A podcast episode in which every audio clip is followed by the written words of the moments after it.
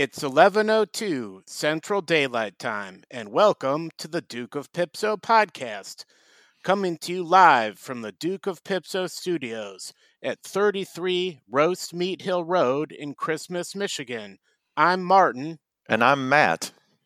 and now let's reach into our joke pouch. So, Martin, I uh, was inspired by your kind of risque uh, jokes from last week, or joke from last week. So, I, I, um, I have a couple that I think you'll enjoy. Um, what does a horny frog say, Martin? I don't know, what does a horny frog say? Rub it, rub it, rub it. Oh, cuz it's yeah, yeah, Um, I get it. and uh, here's, I thought this is kind of a classic knock knock joke. Knock knock. Who's there? I eat mop. I eat my poo. You eat your poo? Gross, Martin. Ew. God, that's so disgusting. Ugh. Yuck. Okay, well, pretty judgy, whatever. Gross. Um, so Matt, yeah, last week I told my r- super risque jokes because they were, you know, animal themed. So sorry, vegans. I wrote a few more animal jokes. I think people will just really love these. Um, so here we go. Why did the turtle not trust the stock market? Um, because he was born in the 20s. Well, they do live a long time, but um, so I don't know. But no, he didn't trust the stock market because he thought it was a shell game. Okay. okay. Um, so uh, here's another one. What did the gorilla do to his dinner? Beat the living crap out of it. No, he apes it all up. What? Really? He apes it all up. Yeah. okay. Um, All right. Good one. Where where did the albino deer go on vacation? Um, to uh, Whitestown, New Mexico. No, he went to the Hamptons because of his white privilege.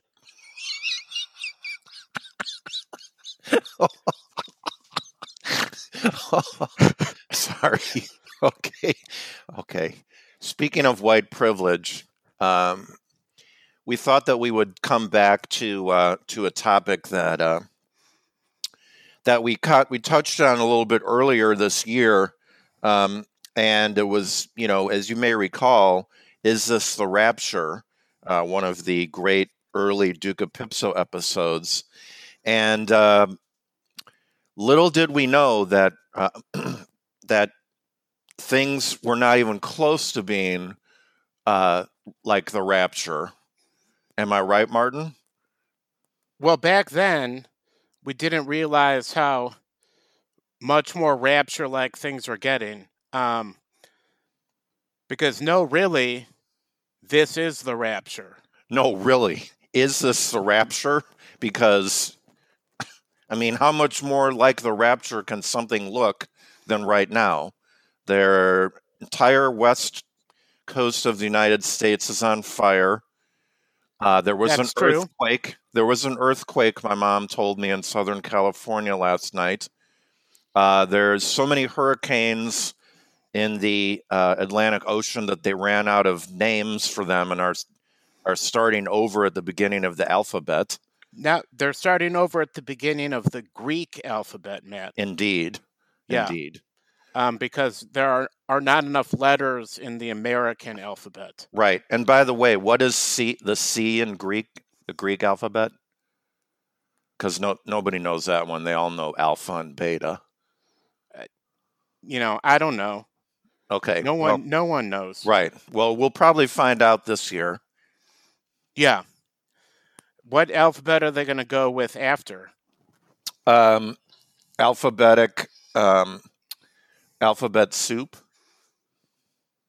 Mm, yeah. Sort of, I think we lost. I just heard like five people turn off Yeah. the podcast just then. All right. Well, all right. Let's crank it up then. Yeah. Um.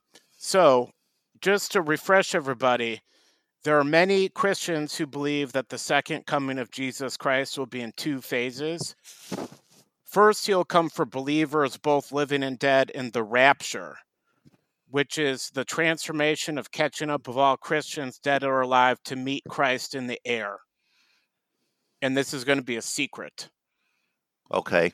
And then there are seven years of tribulation on earth, um, which, you know, when was the last president? So we're in year four, Right. potentially, right Yeah. now. Yeah. Just doing some quick math, back of the envelope math there.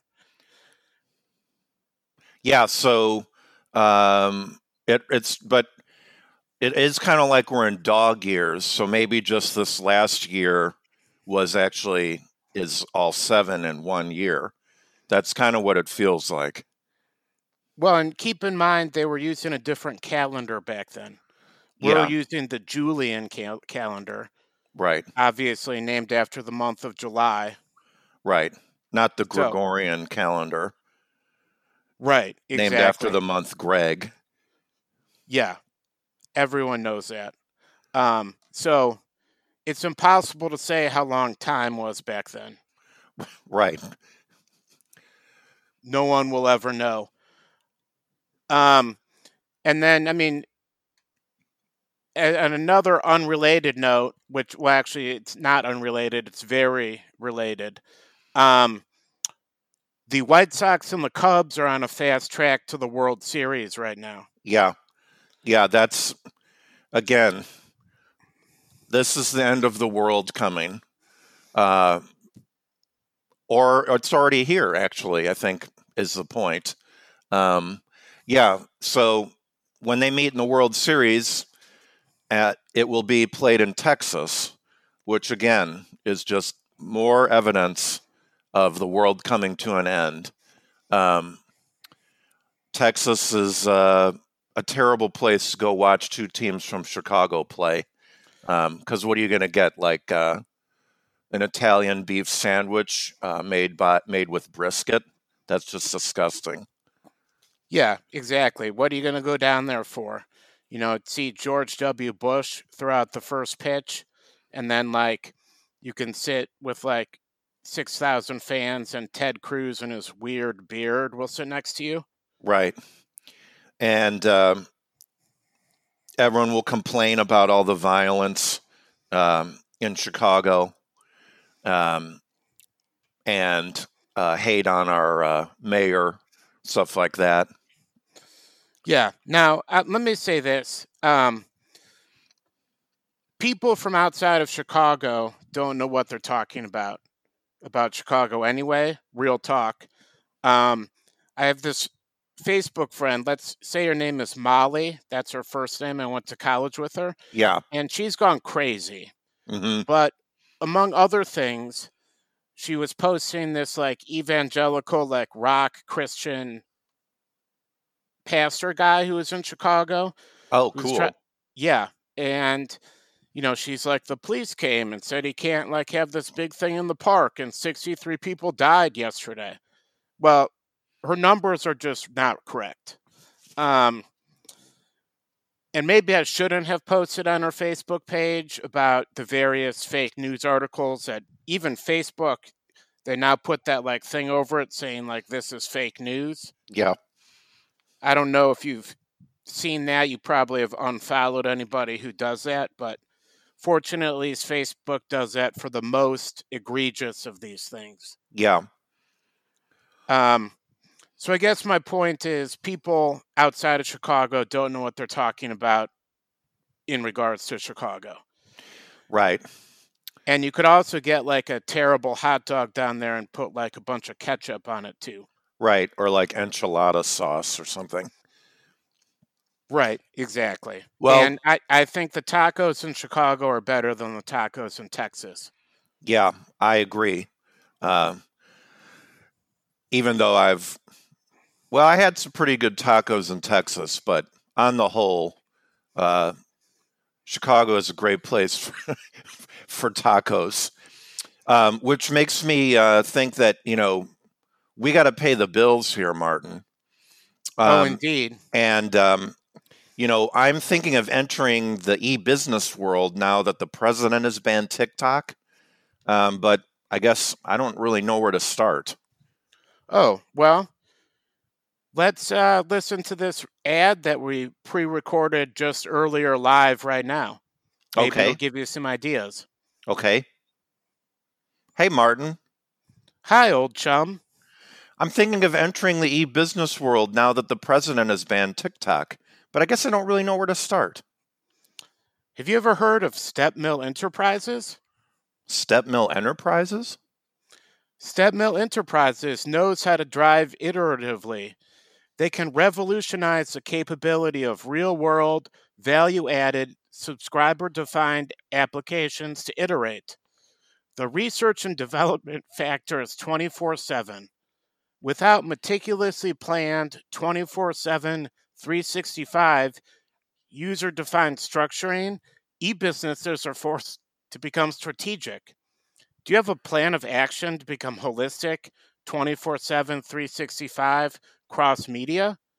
StepMill prides themselves not only on their functionality, but their simple administration and simple configuration. They have come to know that if you evolve p- perfectly, then you may also synthesize mega iteratively. Think resource constrained. It may sound stupefying, but it's 100% realistic.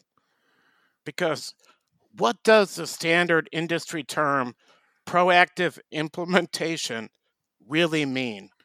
Wow, that is so deep. StepMill Enterprises believes they know that it is better to syndicate efficiently than to revolutionize dynamically. They will recontextualize the capacity of subscriber communities to incentivize. Think strategic. Perfect. How do I contact Step Mill Enterprises? Just call Klondike 51102 and leave a message.